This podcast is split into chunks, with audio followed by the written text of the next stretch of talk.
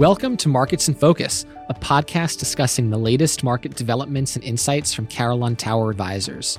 I'm your host, Matt Orton, Director of Portfolio Specialists at Carillon. ESG has been growing in popularity in recent years, and asset flows and client interest has certainly grown along with it. And after a turbulent summer of racial justice protests, interest has grown beyond the environmental to the social and governance aspects of the strategy. How are portfolio managers taking advantage of these trends? How are they taking these trends into account when analyzing possible investments? Well, today I'm lucky enough to be joined by Sheila King, portfolio manager for tax aware and ESG fixed income strategies at Eagle Asset Management and Joy Fakos, head of responsible investing at Carillon Tower Advisors, to break down how they analyze social and governance and environmental concerns where investors might seek future opportunities in the ESG space. So, welcome, Joy. Welcome, Sheila. Thanks so much for being here today.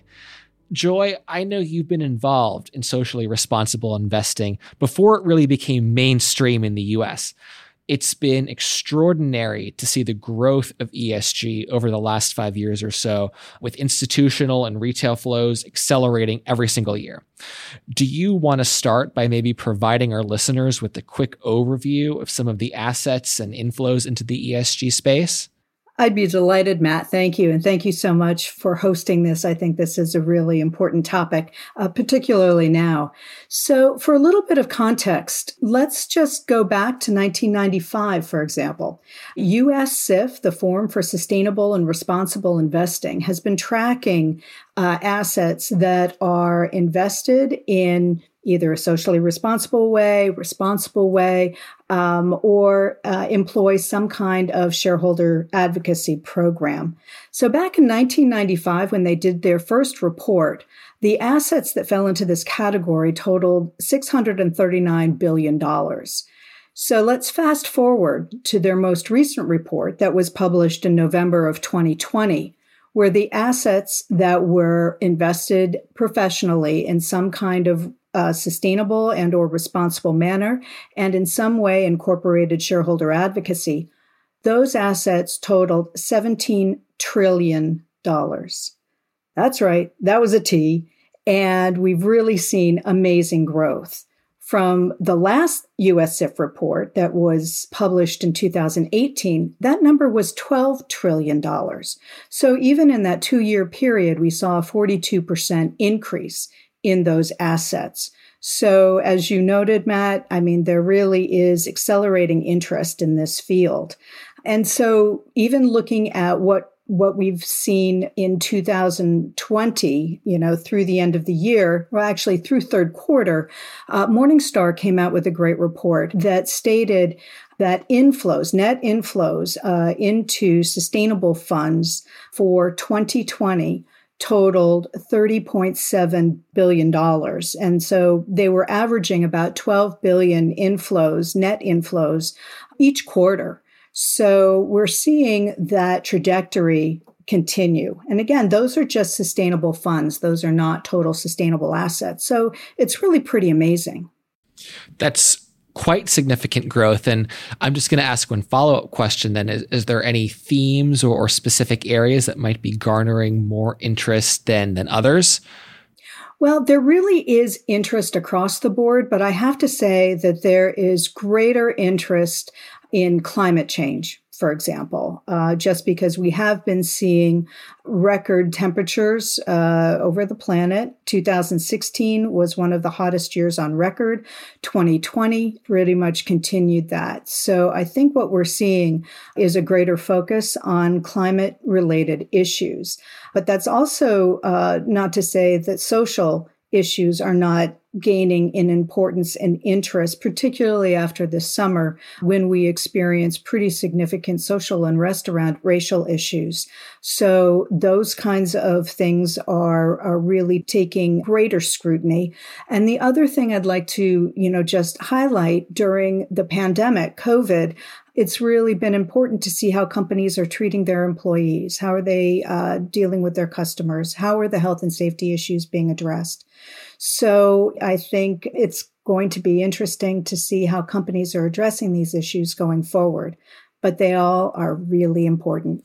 Yeah, you know, Joy, you hit on some some really big themes right there, and arguably going back to the climate change theme that you mentioned, you know, that's something that we've been seeing some activity from many large public pensions and institutions starting to to divest from the energy sector overall. You know, I'd love to get your thoughts on this. I'd call it black and white approach, or is there any gray that that's in the middle?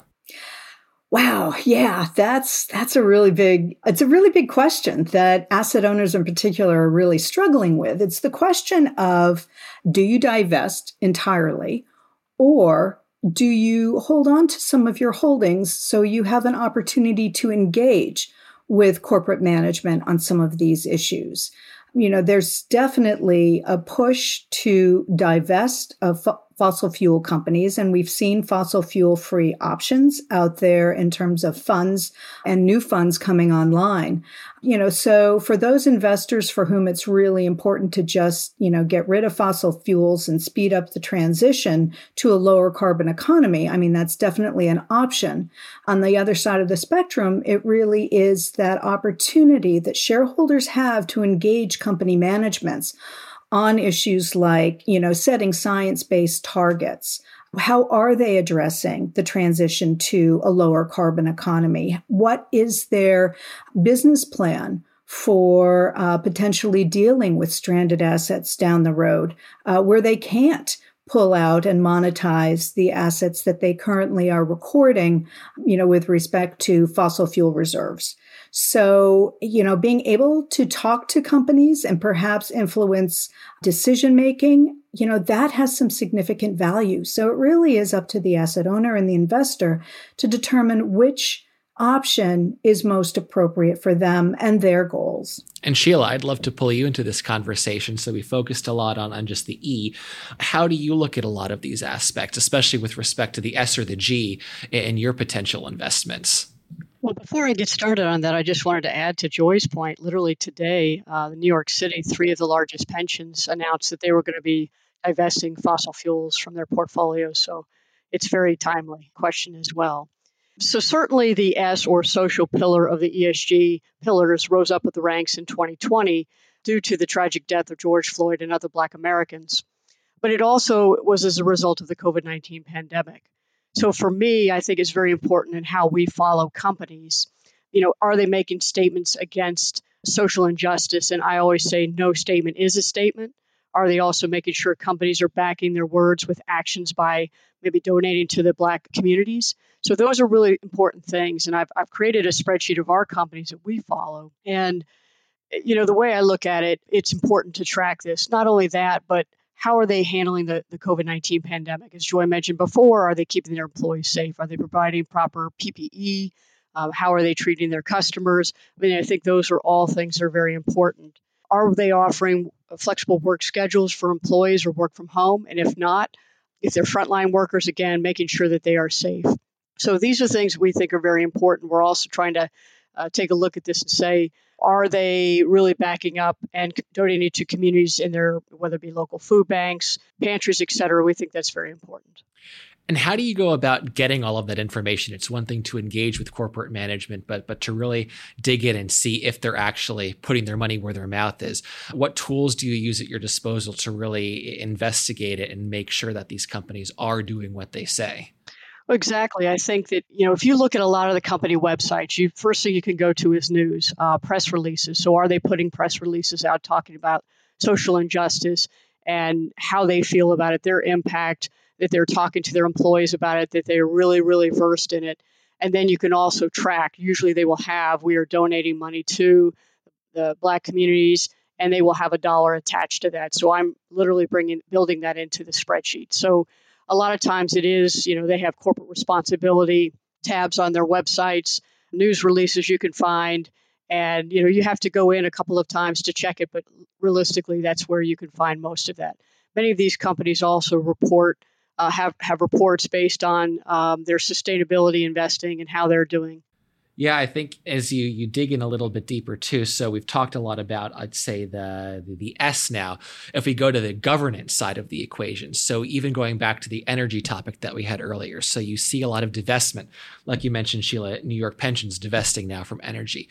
But when they reallocate that money, say if you're going into some of these more startup solar companies, anything tied to EV, how do you make sure that you're that that you're properly assessing those governance risks, and how is that potentially balanced? Maybe I'll throw that over to Joy to, to give some thoughts on. Okay, great. Thank you, Matt.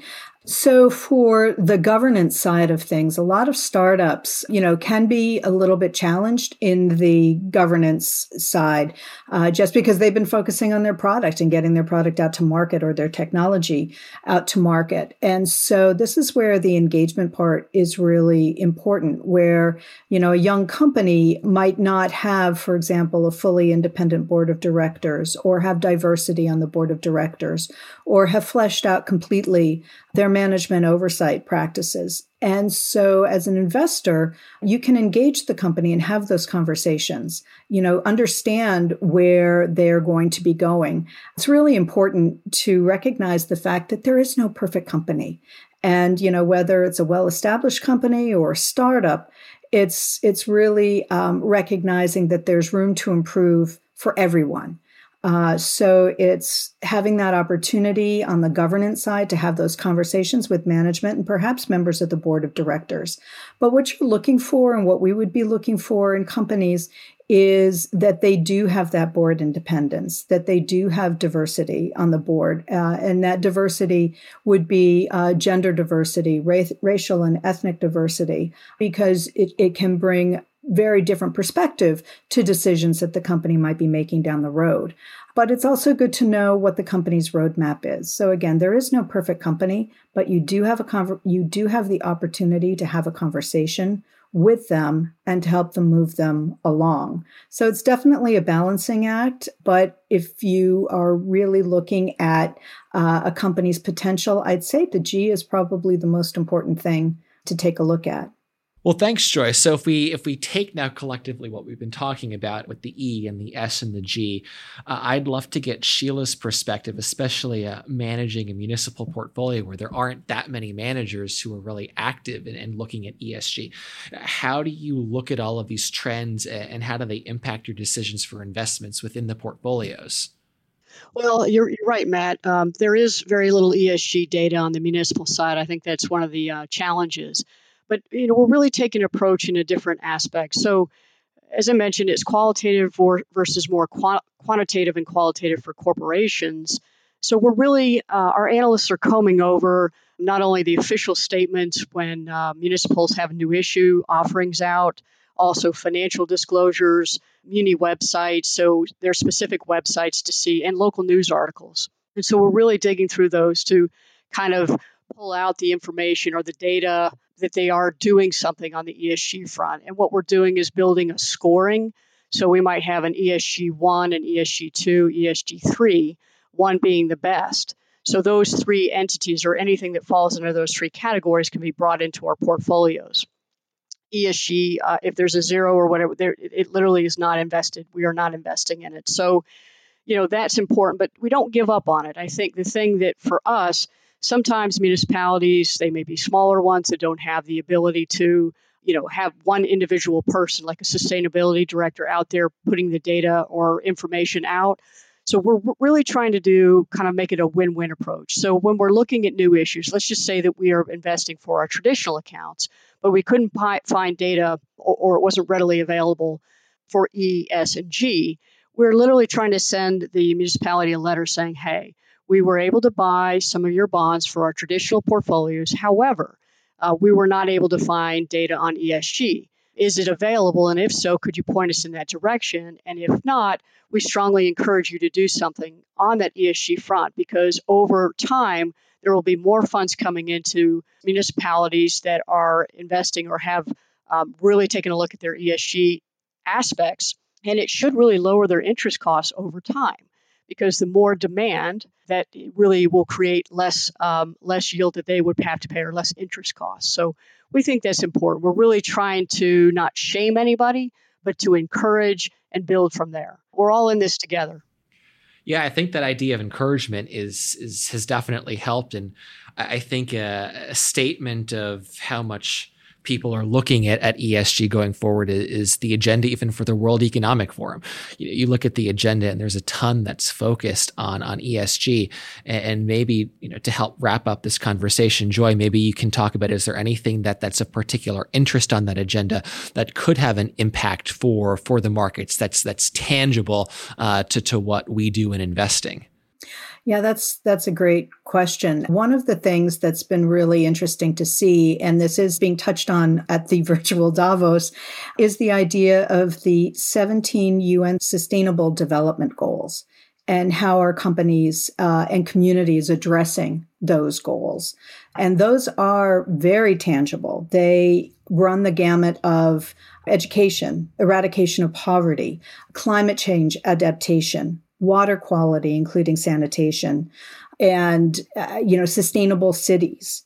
So if you look at the World Economic Forum, one of the tracks, and and I'm sure this is of of real interest for Sheila and her team, the sustainable cities in particular, how they are dealing with transportation. Uh, another is sustainable industry. What does that look like? And how can uh, industrial economies transition to lo- lower carbon economies and maintain uh, sustainability goals with respect to um, the environment as well as their populations.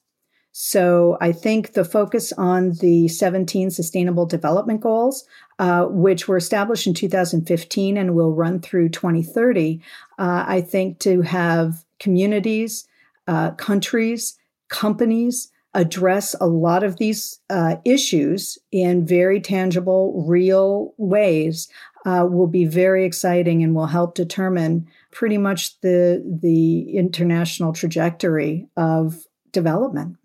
As as Joy had mentioned on the Davos. Um, the World Economic Forum today. I literally was listening in on the building net, net zero cities. So this is from the World Green Bond Council, and one of the things was actually somebody in Singapore talking about public transportation and their goal to make uh, it more carbon efficient, talking about subway stations having 10 minutes away from 80% of the population, moving into electrification of vehicles by 2040, the entire fleet, and making public fleet 50% of buses electrified by 2030. Uh, so these are things that are very, very important that are already being talked about. And again, Davos there's a lot of agendas, Joy said, talking about sustainable cities that is really near and dear to my heart. And so I'm really looking forward to hearing and hearing more discussion on that topic. Absolutely, where we're seeing it at Davos, those 2020 Morningstar flow numbers certainly, I think, tell tell the truth and speak volumes for for where this ESG movement is going. And with that, Joy, Sheila, I want to thank you for your time today. This has been very, very insightful. And until next time, take care, everyone. Thank you very much, Matt. Thank you, Matt.